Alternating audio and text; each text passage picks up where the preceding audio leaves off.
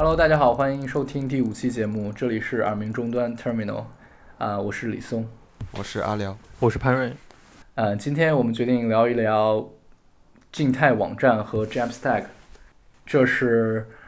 前端开发领域或者说 Web Development 最近几年特别流行的一个东西，然后我们就想聊一聊这个话题吧。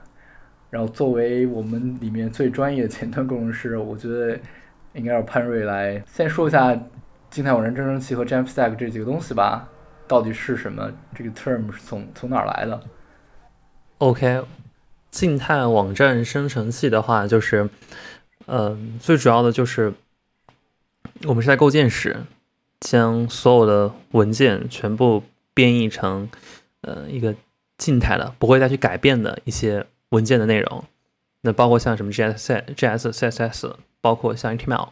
就任何的内容都是以静态的形式来进行储存的，然后用户访问的时候不需要服务端去执行任何的代码操作，它只需要呃可以把这个文件 serve 出来就 OK。然后这个就是静态网站生成器所干的事情。那 Jamstack 我理解，相对于静态网站生成器来说，它可能更强调的是 API 这一部分，就是我们以前可能是一个全站的一个框架，像 Rails。那你的 API 是你自己写的，然后你也并不是微服务的形式，你可能就直接去调用，甚至是说你可能直接内嵌在你的 HTML 里面去。那 Jamstack 强调的是通过呃 ATP 的 API 来进行一个沟通，它可以是 RESTful，也可以是 GraphQL，可以可以是任何的形式。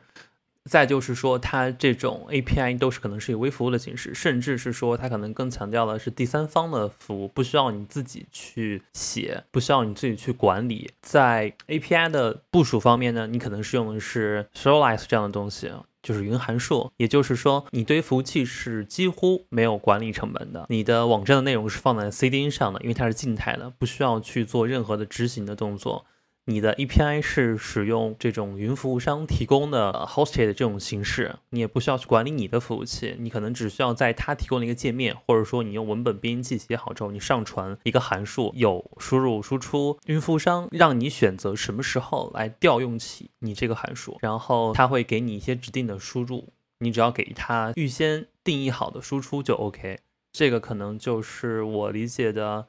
静态网站生成器和 Jamstack。我觉得基本概念是对吧？但是就是觉得其实有很多的这个新的概念在里面。就是你说 Jamstack 又提到 Serialize，我其实挺好奇，就是这个静态网站生成器，我好像是从那个 GitHub 最早它那 GitHub Pages 知道的，就是那个 GitHub 创始人应该是创始人之一吧，他有个那个 Jekyll，那个是我最早接触的静态网站生成器。对，我也是。我我觉得那个就是特别新颖的一点，就是你不再是那个。用一个特别复杂的那个 CMS 就内容管理系统，你不需要数据库，你就是文本文件，然后你就 build 出来一个网网站。就是在那个同期的时候，好像很多人干了类似的事情吧。就 GitHub 当时的做法是说，你是一个 Git 一个 repo，本地 build 好之后，你把它上传到你的 GitHub 上去。也就是说，你其实本地已经 build 结束，然后你 GitHub 仓库里面存储的是 build 之后的产物。那还有很多人，我记得当时他们都会是。用任何的这种可存储文件的地方，比如它的每一个 post，我们就以博客为举例，它的每一个 post 是 GitHub 的一个 issue，然后它把 post 存在 issue 里面，然后通过一系列 GitHub API 将它们再组合起来，就类似的这种形式，就是当时其实还挺多元的，很多人就想了各种的方式来做这样的事情。这个我倒没听说，你说把 GitHub 的 issue 当一个存储，然后它存自己的博客？对，然后再用 Git GitHub API build 出来。对对对，就类似的形式吧。因为比如说，你可以直接在上面用它那个 Markdown 编辑器直接去写，你写了之后，你可以直接预览嘛。然后你也不用去有任何的这种怎么说编辑吧。比如说在编辑上面，你可能直接用它的那个编辑器来做了，你不用本地去找一个这样的一个 Markdown 编辑器。对，我我觉得这个这这个很有意思。我觉得这个像是什么？这是像。你给 GitHub 这个系统造了一个新的 UI，就是你用 GitHub API 把一个 issue 当一个 post，把把把 issue 的评论当成你的博客的 post，然后它就变成了一个你给这个 GitHub 的东西造了一个新的 UI。然后每个 issue 有 tag，然后它是以 blog 的 tag，是不是这个意思？具体都不太记不太清了，大致就是这个样子。啊，这个好处是你你拥有了一个评论系统，就你静态网站的话，你还得想法去弄那个评论的系统。然后你现在你可以评论，你也有也也也用它的那个，哎哎，我这么说是不是它就不是静态网站了？我感觉这个算是一个奇巧淫技吧，就是把 GitHub 不当 GitHub 用。对，很多啊，就是很多这种的，就是所有的存储都用的是这种服务化的东西，而且是免费的，然后想办法把所有东西再聚合在一起，再产生出来这样的一个网站。嗯，这个很有意思，而且我记得我我在 Jekyll 之后，其实我听到一个东西是，我不知道这你们几个是不是 Emacs 用户，就好像 Emacs 有个有个一个插件或者说模式叫 Org Mode，Org Mode 可以用来写书，可以用来写网站。然后它是也有也有一些这个 mark markup language，然后你可以 build 出来的东西。所以这个 static website 虽然是在那个 Jekyll 这个时期带火的，但是其实很早之前人们就在这一直做这样的事情，因为人们一直需要网站，所以他们会用各种的就就文档的形式，其实就是类似一个文档 builder 吧。我不知道在那之前的文档是怎么出来的。嗯，LaTeX 那种吗？嗯。你你 build 一个文档的话，它就相当于是那样一个东西。如果你 build 出来是 HTML 的话，它就是静态网站生成器了。对对，我觉得只是说 build 出来是什么。比如说你写一个小说，你可能呃每个每一章节是一个文本文件，然后你最后要 build 出来网站，存你的小说，你可能这个其实就是你要写一个程序来 build 出来一个网站。是是不是当时其实就有那个时候是不是每个人做了一个自己的程序，不是一个特别通用的一个。解决的方案，对，应该是吧，但可能就是说，它是个网站，有网站自己的一些要求，比如说扩容、部署，然后还有它网站层级有一些别的一些事情，所以可能静态网站生成器还有像 Jamstack，它可能更好的回答了它想成为网站需要满足的那些条件的一个这样的一个问题。所以你们都用过这个 Jekyll 吗？或者类似的，在这之后出现了一系列的静态网站生成器，名字越来越多了。现在，呃，我用过吧，像那什么 Gatsby、Jekyll，还有类似的吧。对，反正我当时的需求也比较简单了，我就只是想做一个简单的网站，然后它的后端的部分，也就是说它被部署的时候，这个动作希望它尽量的简单。也不要特别多的问题让我去自己去管，比如说我自己去 set up 一个 nginx，然后 nginx 我要做配置，端口呀，我又得从防火墙里面得把它暴露出来，就是干各种这样子的事情，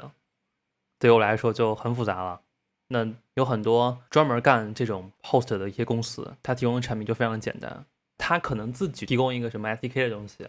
然后我本地可能就一两个命令，可以很快的把这个网站能部署出去，直接访问。不需要我去做很多的事情，对，我觉得这回到了说静态网站最明显的优势，就是说它部署起来是很方便的。就即便是在这些托管服务出来之前，就现在我们有 Netify，我们可能之后会提到，但是就是在之前，如果你是一个静态网站，你也可以什么 FTP 部署，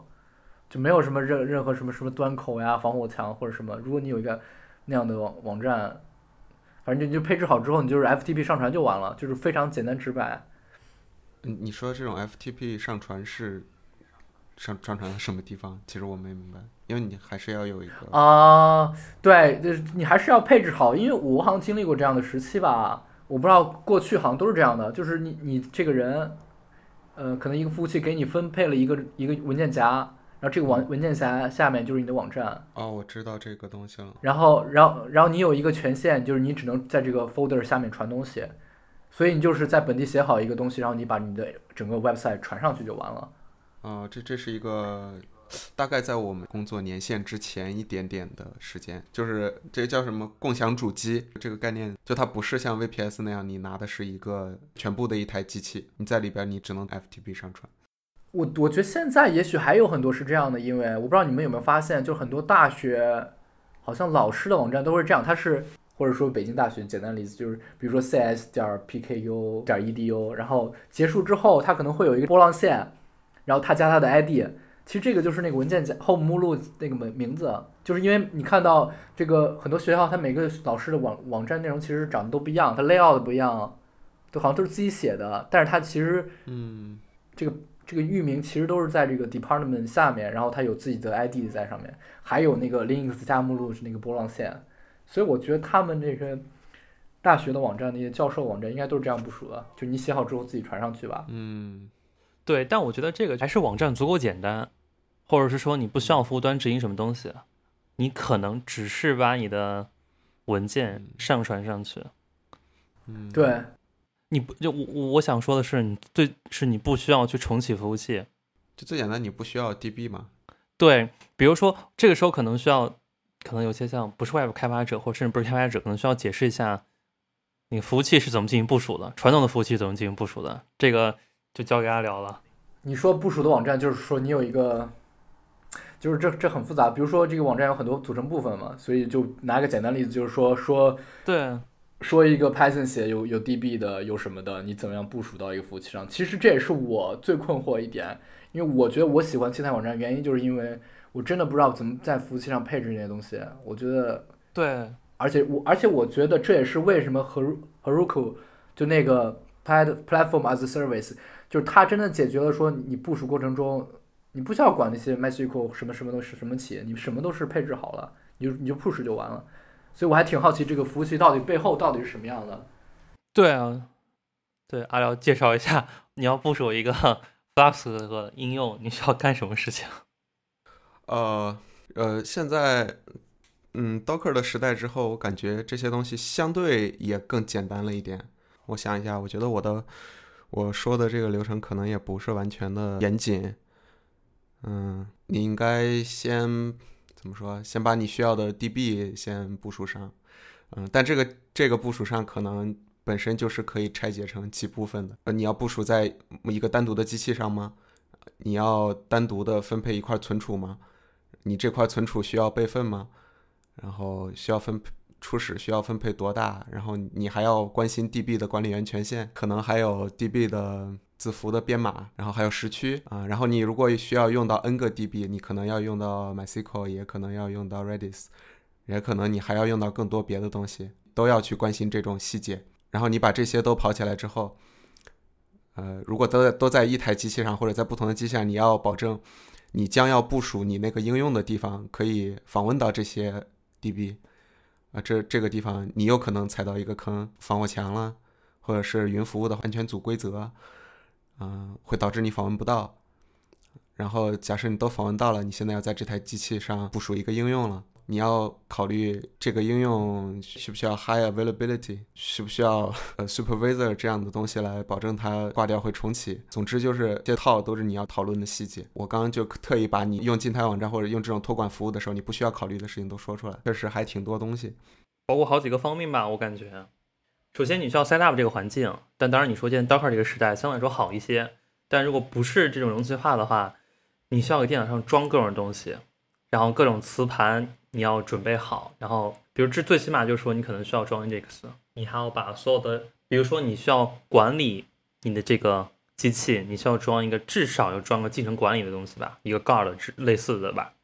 然后这只是说你 set up 这个环境。当你需要重启它的时候，也就刚刚你提到的，你需要把这一个链路上它有依赖关系这些东西全部都重启一次。就重启是一个非常复杂的过程，而且它还消耗时间。然后重启的这个过程中，可能你还需要数据库有迁移，或者说你需要干这样子的事情。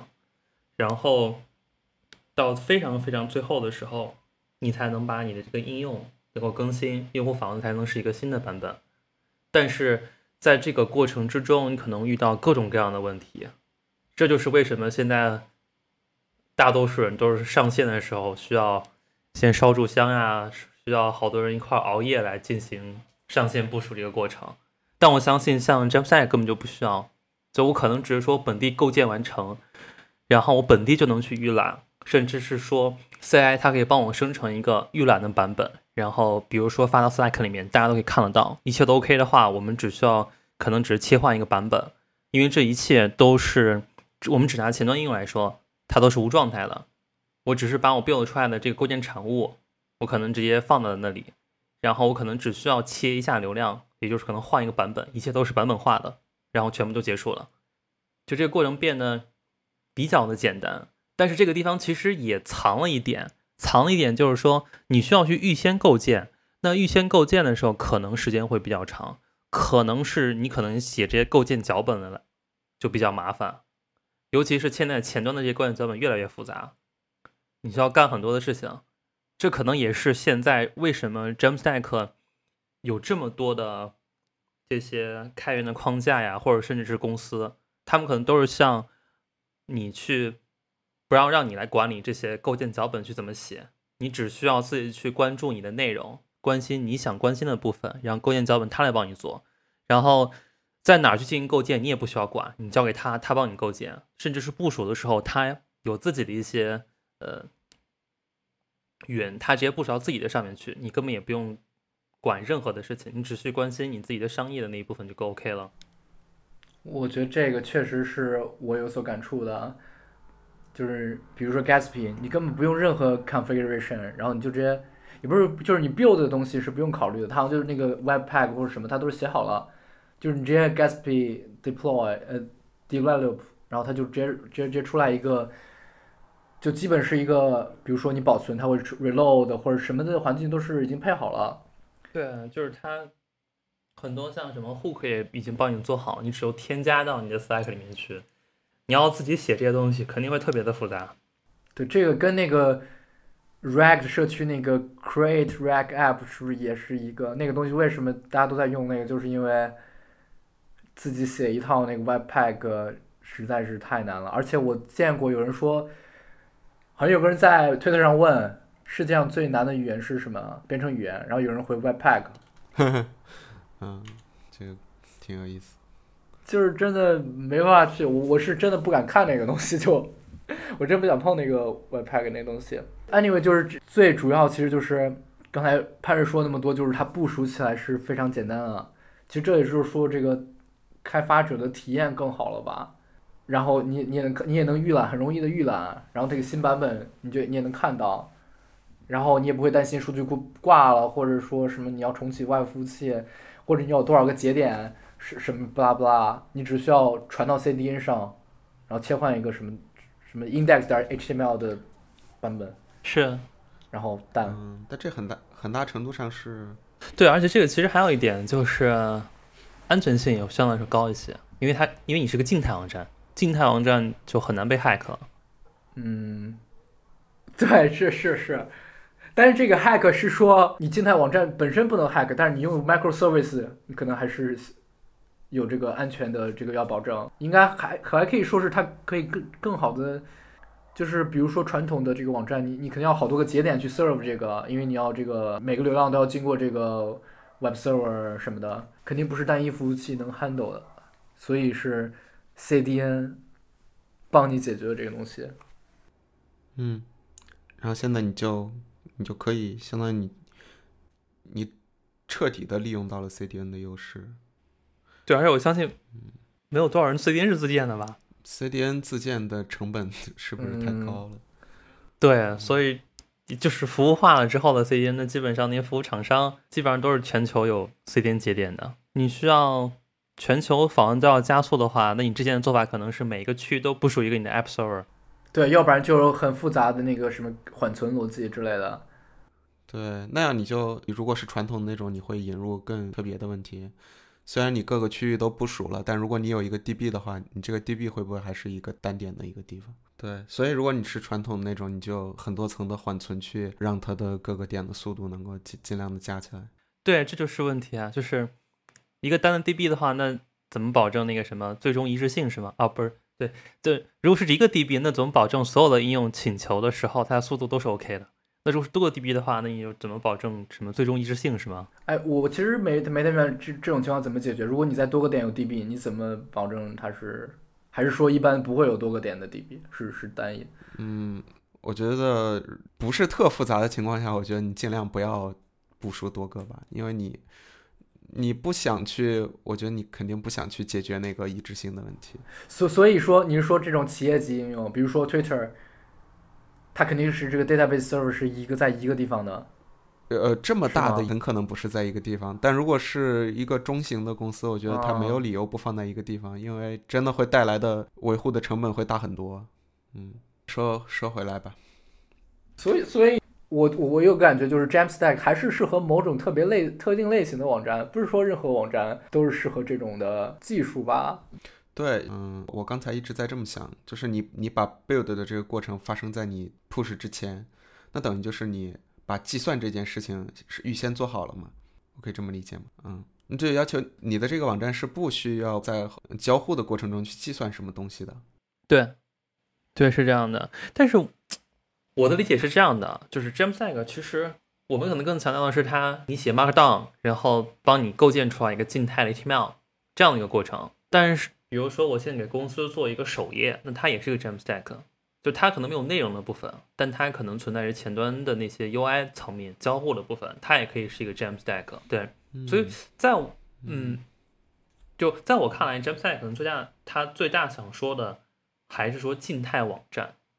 就是它还是强调自己是一个静态的网站，主要是呃部署层级有比较简单。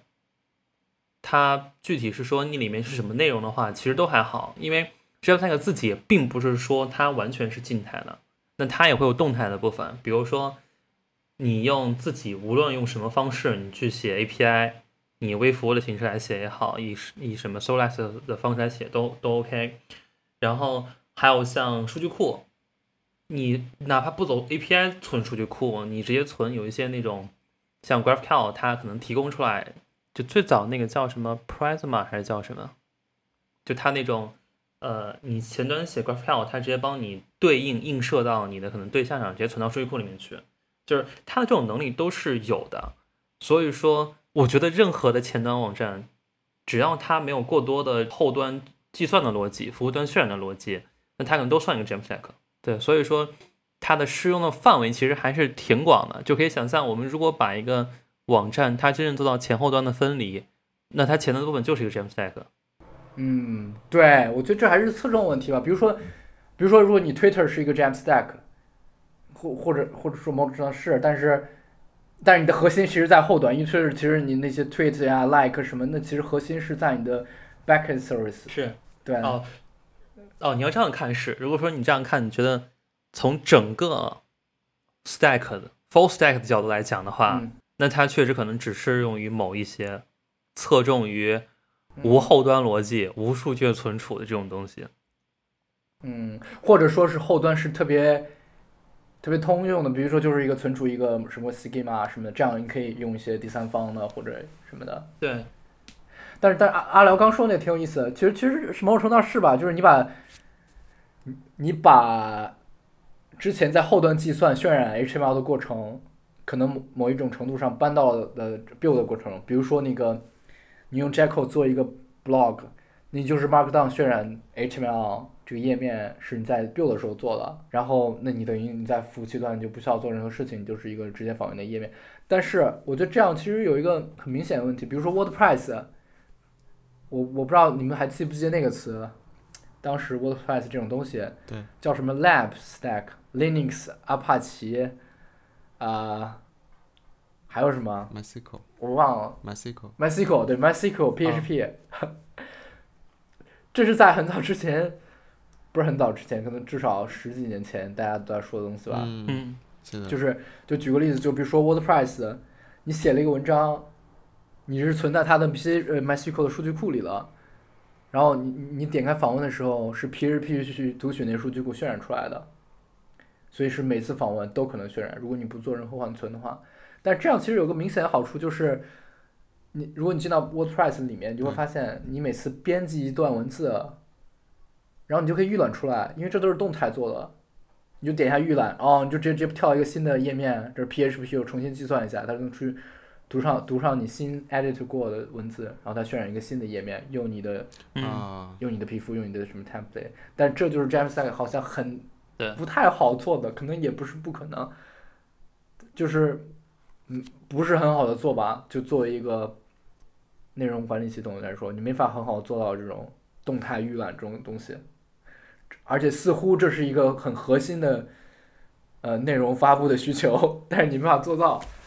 这是好像我我感觉是你把这个计算从那个呃服务器端移到这 build 过程中，但是但是其实很多之后能做的事情也做不了了，它算是一个局限。是，除非就是说你的预览只是说在编辑器它那个编辑器自带的一个预览。对，那你那 那这儿就有这引入更更复杂的问题了。你你那个编辑器的预览和最后 build 出来的那个东西会不会有不同？这个肯定会有不同的。这这就你你你你就把这问题就变，就它俩是不同构的，不完全一样的东西，然后这就变得稍微不可信了一点儿。总之，确实应该，我觉得，如果你选择用这样一个东西，应该还是你要你要展示的内容是专注于那个内容吧，可能你才会选择。对，我我觉得就是牺你还是牺牲了一些东西的。对，对，就是这个就是为什么现在 Jamstack 它很多公司他们都在做什么超级快的一些 build，尽量的使用之前的一些缓存，然后它保证可能最小量的一个构建吧。但这个肯定还是会有，肯定是比不上刚才你说的那种的，你直接存数据库，PHP 读数据库，这肯定还是比不上的。对，对对对，我就就有一种感觉，就是说，过了十几年，我们做了一个似乎很好的东西，但是我们没法重现在十几年前那么老技术能带来的这种编辑体验。那那不可对，确实不可能。对对，我我觉得可能可能可以这么理解，我不知道对不对。就是比如说，对开发者的体验是变好了，但是对于最终内容发布者，也许也许不那么确定。比如说，我们用 Jekyll 做一个那个 blog，因为你编辑的人还是一个 developer 自己，比如大部分人他可能是自己写这个 markdown，自己 commit git，然后他就 push 过去，所以你觉得这样体验还是 OK 的。但如果这个内容的管理者是一个不是一个 developer，他你让他去 git 去 edit 这个 markdown 文件吗？所以这个还有一个问题，我也就觉得这个是 Jamstack 现在不太成熟的，就是那个很多人说的那个 headless CMS，就是一个不知道怎么翻译了，应该没合适翻译，就是一个内容管理系统，但是它没有一个真正 UI，它就是一个 API，、嗯然后你要用你的静态网站去请求这个 API。这这个没有 API 的 CMS 啊，没没有 UI 的 CS 不 CMS，但它有 API，然后你可以去请求它 API，那这不就是数据库吗？嗯，就是，嗯，我可我完全可以认为，假如你说 MySQL 还不是很像的话，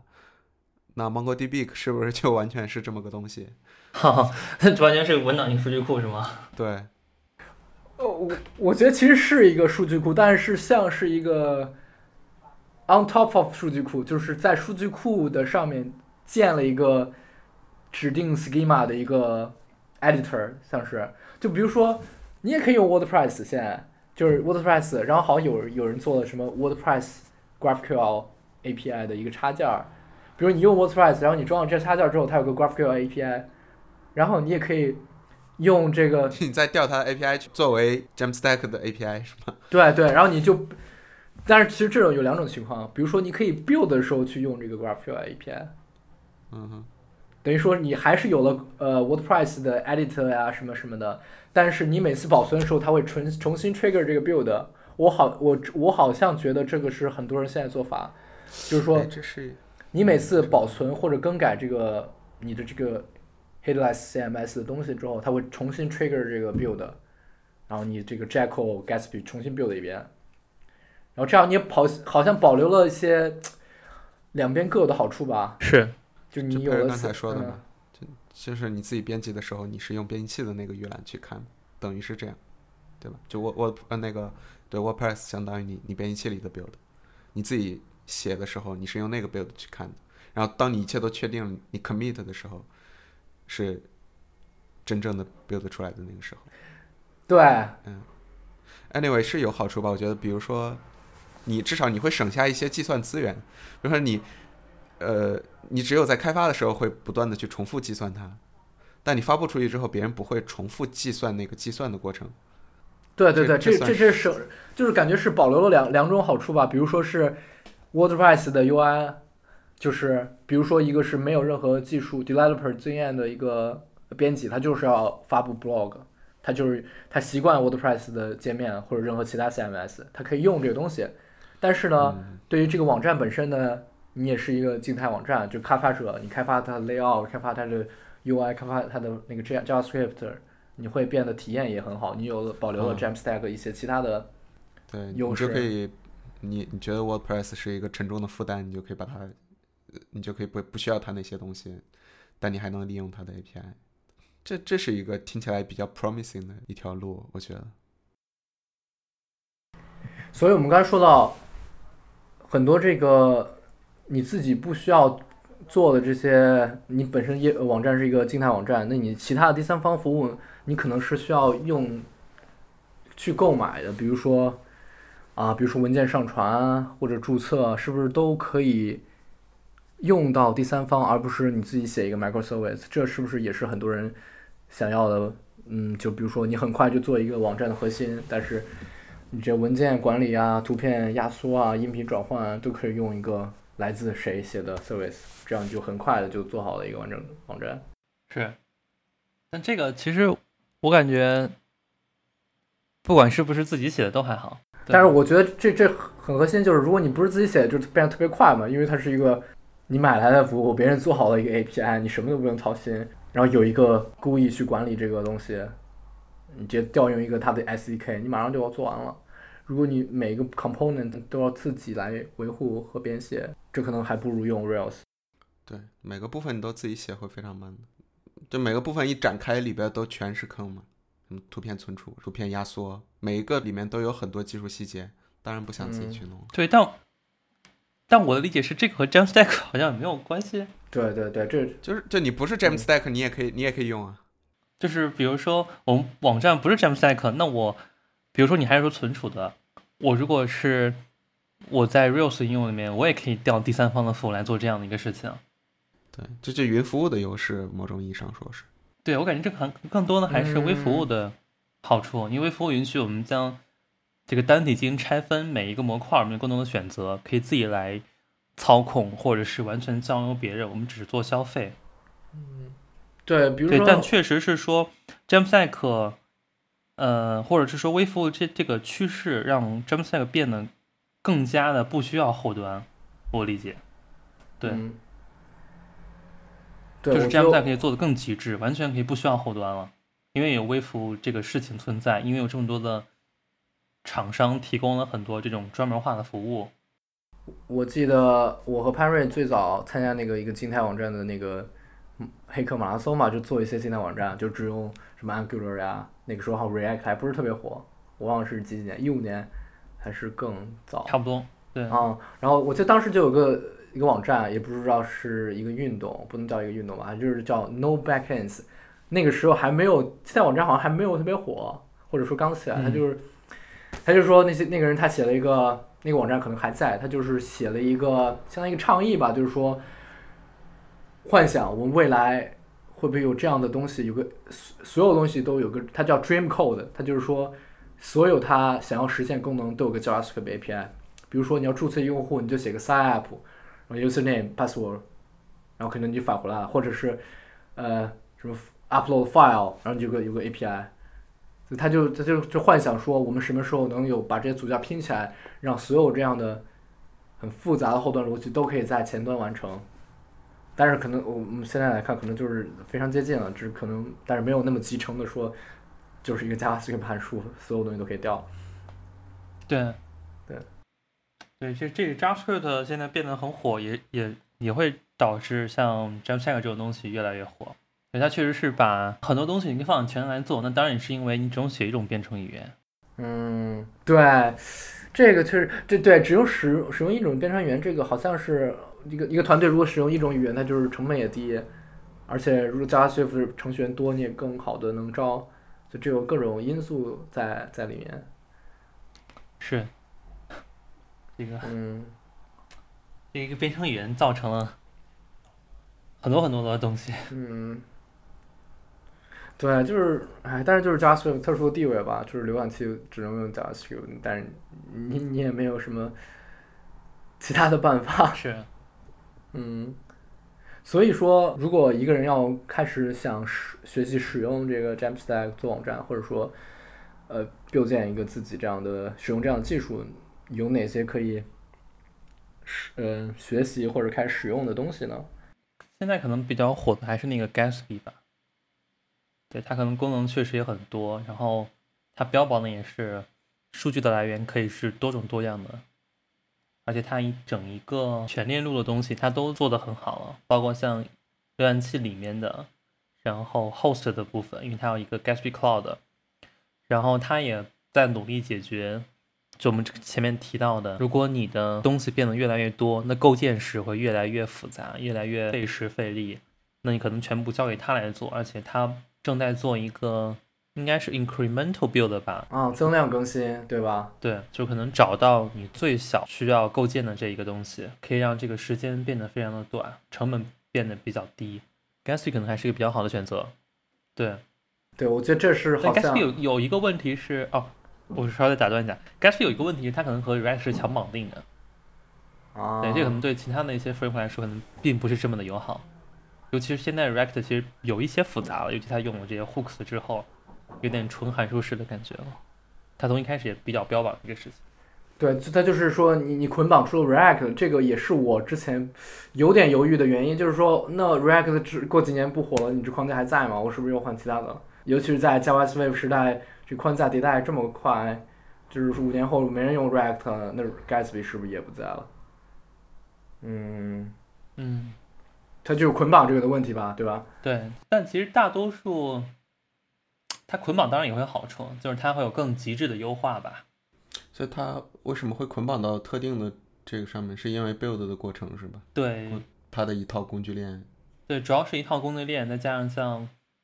它在静态构建的时候，它怎么可以以让你最大限度的静态化？主要还是说为了极致的去优化整个的体验，它就保证了说你可能在一个比较小的范围内进行活动。我之前还还接触过一个静态网站生成器，就是我之前使用过一个很简单的静态网站生成，我其实很喜欢，就叫 Eleventy，它就是没有特别复杂，而且它甚至它有个就是相当于是你没有任何 configuration，它有个初始的，就是你甚至不需要特别多文件在里面，它就能一个有个有个最 basic 的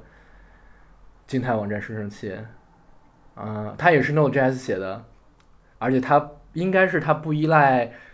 React.js，它不依赖，对，它就类似于 Jekyll，Jekyll 因为它也没有任何框架，因为它前端是你自己 build 的，其实就是纯 HTML，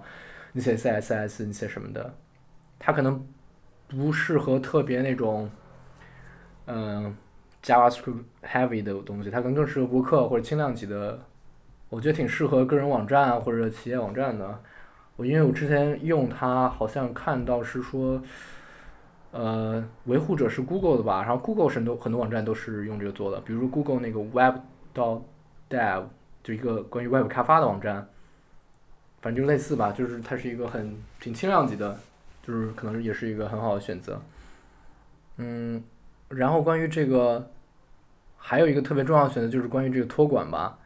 可能大家都知道这 GitHub Pages，但是其实还有好几个特别流行的这个静态网站托管，算是。对我之前用的最多就那个闹点 sh，然后它不是叫 Zint，现在又换名了，换名叫什么？嗯，我其实还不会读那个叫什么 Ver Vercel 什么的，Versel 应该是。好像好像是吧，他好像是因为融资了，然后就 rebranding 了一下。我不知道他为什么要改名，就是可能因为他原来名字太难记了，我觉得。它是好几个词，that now，它又是 now，我也不知道它到底叫啥名字，它是两个字还是什么？我其实特别 confusing 他的名字之前。我的感觉是，我不知道他自己好像写了个博客，我没注意看。我的感觉是，是不是说之前他可能更在乎，或者他更出名是出名在静态网站托管，他现在可能更强调自己有一些 serverless 的一些部分，因为静态网站托管其实大家都知道赚不了多少钱嘛。但是如果你有提供 API 的这种服务的话，那可能会赚更多的钱，所以他希望 rebranding 一下啊，把自己的这个名声转一转吧。我理解是这样子。对，我我明白，就是 rebranding 是一个重新找这个 market，把自己重新定位的一个一个机会。对对对，因为大牌重新把你这个名字和静态网站托管已经绑得非常死了。嗯，对，很少人可能想到另外的方面了，所以他干脆直接改一个名字，从头开始宣传自己。这是一个，而且他那个，我我之前看过他的文档，就是这更新之后，我不知道之前是不是也有，他有个叫，他就是你说的那个 serverless，就是等于他那个 configuration 里面可以指定有一些是一些呃无无服务的这些后端吧，就是一个 Python 函数，一个 Node.js 函数，对，它是我不知道是不是之前没有，这这是新加的，嗯，好像也有，只不过就是他自己可能宣传的也不到位，或者说他可能受自己之前的那个名声的原因，嗯，不是特别的出名。现在好像其实大家都有什么 Netlify 啊，什么各种东西都有，Netlify 还有各种各样的 API，他们自己写了很多的 API，、对，包括像我们刚刚提到的，嗯你说你一个 blog 你需要有 comments，他帮你有 comments 的 API，就是他相当于做了一些场景化的一些东西，已经先帮你做好了。你是个博客，你需要 comments，他有了。然后我记得好像是是刚你跟我说的是吗？就是说，如果你需要付费，他帮你付费的 API 也帮你做好了，它是一整套的付费的平台。啊，这个我要说一下，是我在他们的 GitHub 看到的，它叫一个什么？它我我理解是它是一个可部署的 com 呃就是 payments API 吧，就它不是一个服务，它是一个开源 open source 的，你可以自己 deploy 到自己的网站上，然后用、用那个 API 来做你的呃购物服务，所以这样还是一个挺好的，就是你也不用付钱，这个但是这是别人写好的一个这样的服务，你可能配对他肯定是为自己的生态嘛，啊，对对对，他肯定是有自己的私心的。其实我是用过挺多 Netlify 的，我我现在各种的小的网站，自己的网站也都是在 Netlify。其实它之前是有一些，比如说，呃，比如说静态网站还有个问题就是你存交的提交的表单，你做一个很简单的表单，你都没地方存啊，这表单提交到哪儿去了？其实是没有地方存的。好像它就有一个就就是他把那个和后台都是绑起来的，他有个直接存表单的地方，好像是我理解。哦，我刚刚看到了，是不是就那个 Summation A 那个 API？对对对，可能就是，我觉得这个 Netlify 还挺，就它可能因为确实静态网站托管，像你说的，其实是不赚钱的，而且现在市场的标准好像都是免费的，什么 Warsaw 这 Netlify 都是免费托管静态网站的，啊，对，就是好像你没流没流流流量没超过多少多少，其实可能普通人都会超过不了，肯定就是，就是它其实很难赚钱，可能它会朝着这种计算服务来，这种周边的东西来，比如说好像我记得那个 Submission API 它应该是限量的吧，比如超过一百个或者超过多少个你就要要付钱，就是其实一百个没多少啊，它就它就要就收钱了，就是但是就是它捆绑在这里嘛，嗯。对，确实还是，只能说先先把最核心的东西做好，然后逐步开始建生态吧。在嗯生态的每一个点上，都是可能是有自己的商业模型的。但是我觉得这个真的是在十年前没法想象的。就比如说你做一个网站，它可以免费管表呃绑定域名，就什么都是免费的。就是其实哦，现在 ATBS 证书都是免费的吗？对 API 证书是免费的，域名是免费的，然后是 CDN 是免费的。就是你就是在十年前是没法想象的，就是而且它不限数量，好像我忘了它限不限，就是你有网是五十网站也是免费的。就就我举个例子啊，我忘了多少个，但是我现在可能里面有十个，它是免费的，应该。网站好像都是免费的。但是它好像现在收费的模式是这样的，我没记错的话，它是因为你你这个个人 account 它是一个人的，但是如果你多人要合作一个网站的话，别人有来 manage 这个东西，那就是要要个 team，team 就是收钱的，所以又回到这个这 个团队就就收钱，这也是很很聪明的办法，我觉得，而且那个团队收钱就是按人来收了，你知道吗？是团队的话，确实是因为团队那个模型可能就是那个模型就限定了他们商业模型该怎么收费。嗯而且那个 Warsaw 好像之前，我记得之前它好像绑定域名都是收钱的，然后现在又好像也免费了啊，就是就是大大家可能意识到这个，你必须让这个东西，就让更多人用起来才行，没法再就就限制这个把调低这个这收费的门槛儿，就把这些东西尽可能免费的放出来。嗯对，或者说他们找到了更好的收费的点，比如刚才我们提到那些 API，就 Serverless 火了之后，嗯，以前可能需要你找一个 VPS 来干的事情，你现在不需要了，你直接找他们来干就可以了。其实用那个 GitHub Pages 也可以直接托管，应该是，对，但是那样就只是静态网站的托管，还是啊，但是它就有个问题是，它每次要 build 你要 commit，因为 GitHub 就是它所有的在 Git 里。比如说你一个 Gatsby 对网站，你要你要 build 在一个 branch 里，然后再 commit 过去。嗯，哎，不过毕竟 GitHub 不是干这个的吧？主要 GitHub 我觉得是慢吧。对，GitHub 似乎是把你东西放到 S 3上嘛，嗯但其实它也没有 CDN 加速，尤其在国内你直接访的话，其实还是挺慢的。嗯，其实我一直好奇 Netlify 到国内的速度是怎么样的。我感觉在英国应该还好，但是我不知道其他地方是不是真的很快。嗯，除了这些，还有哪些东西要就是 framework 和这个托管？我觉得这可能是最主要的吧。哦，关于那个 headless CMS，我可以说一个，我之前用过叫 Strappy，啊、可能我读错，可能它它拼写就是 STR API，它就是一个特别 flexible 的一个 CMS 吧，就像他说的，就是它你可以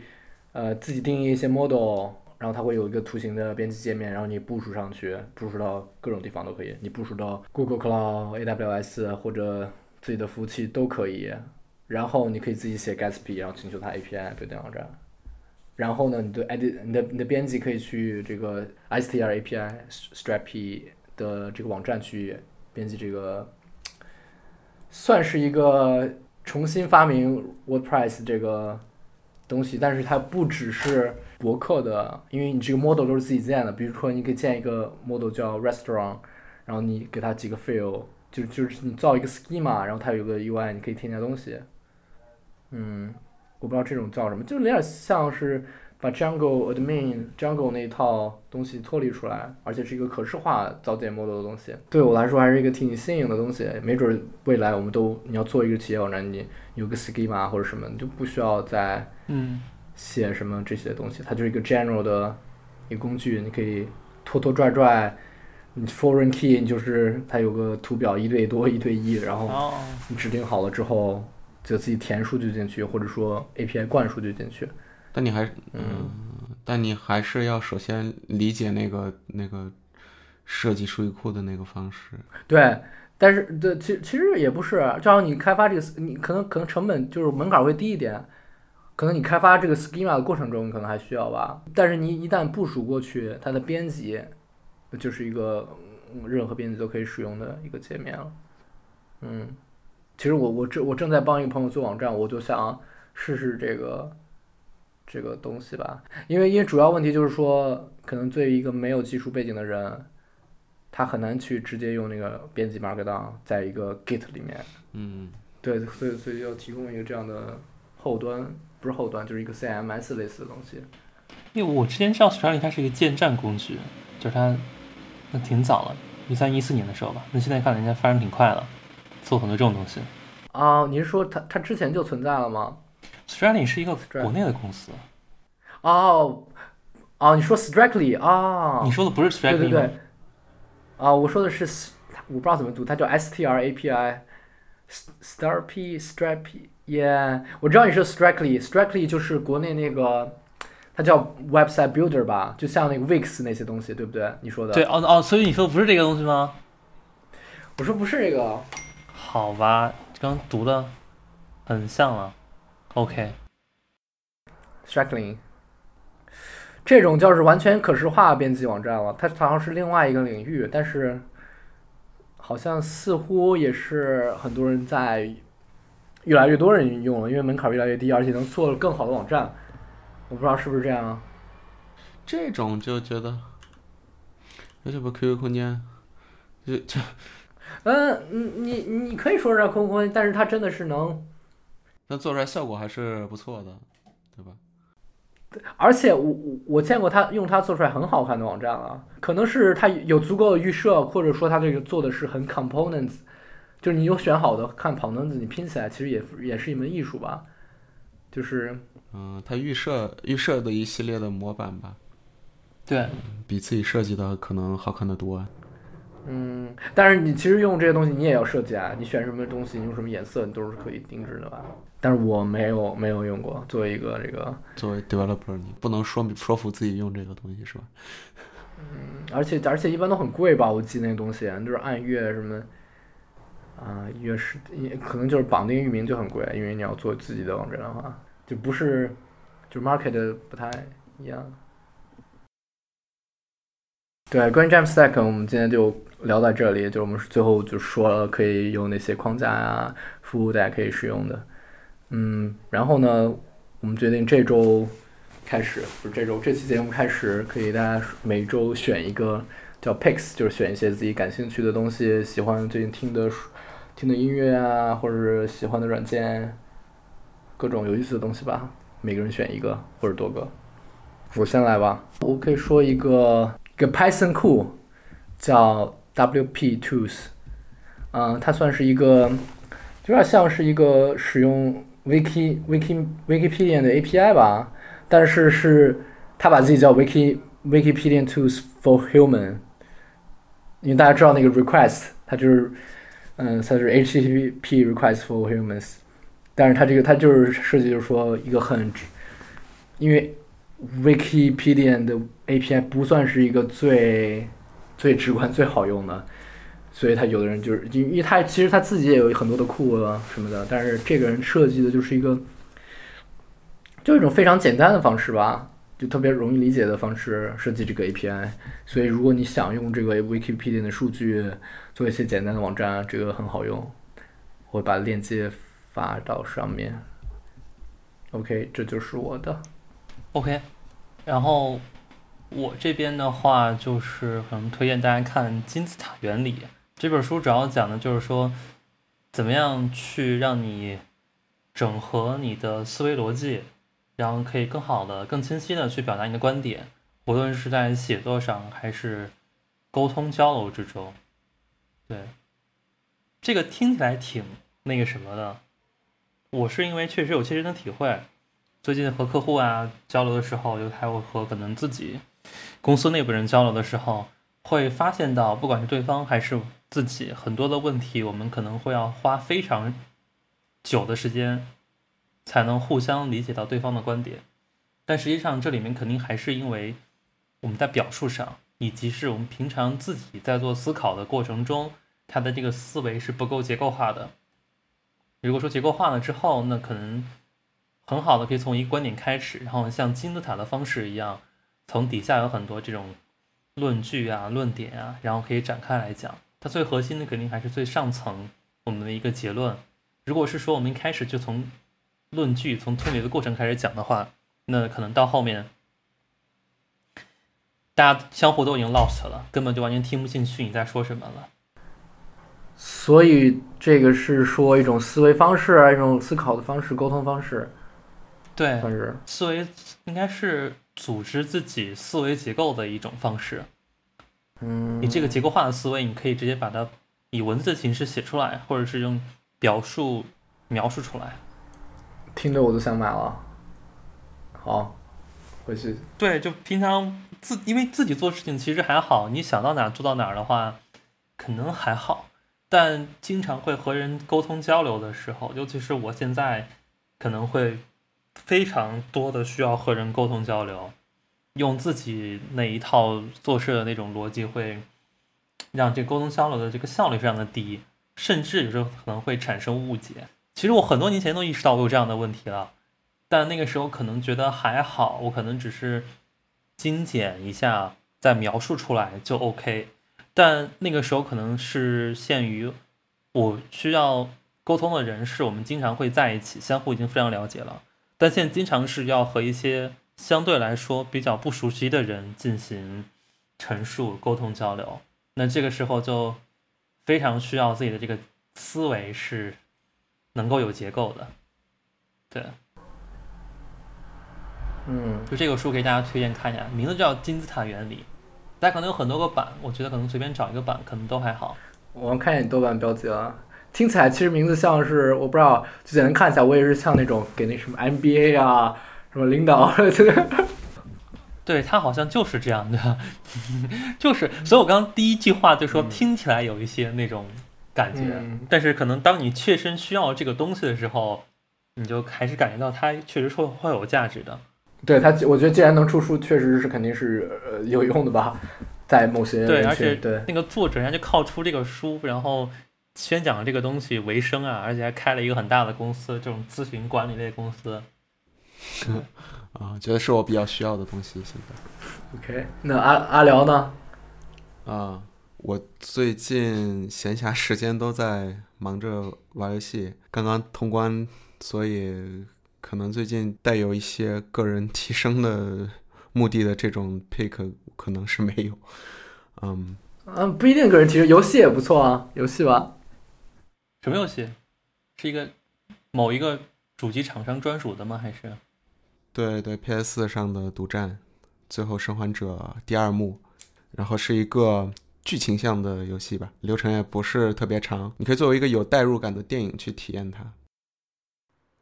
好，以上就是本期节目的全部内容 OK，感谢大家收听，啊、感谢收听这一期的 Terminal 耳鸣终端，再见。拜拜。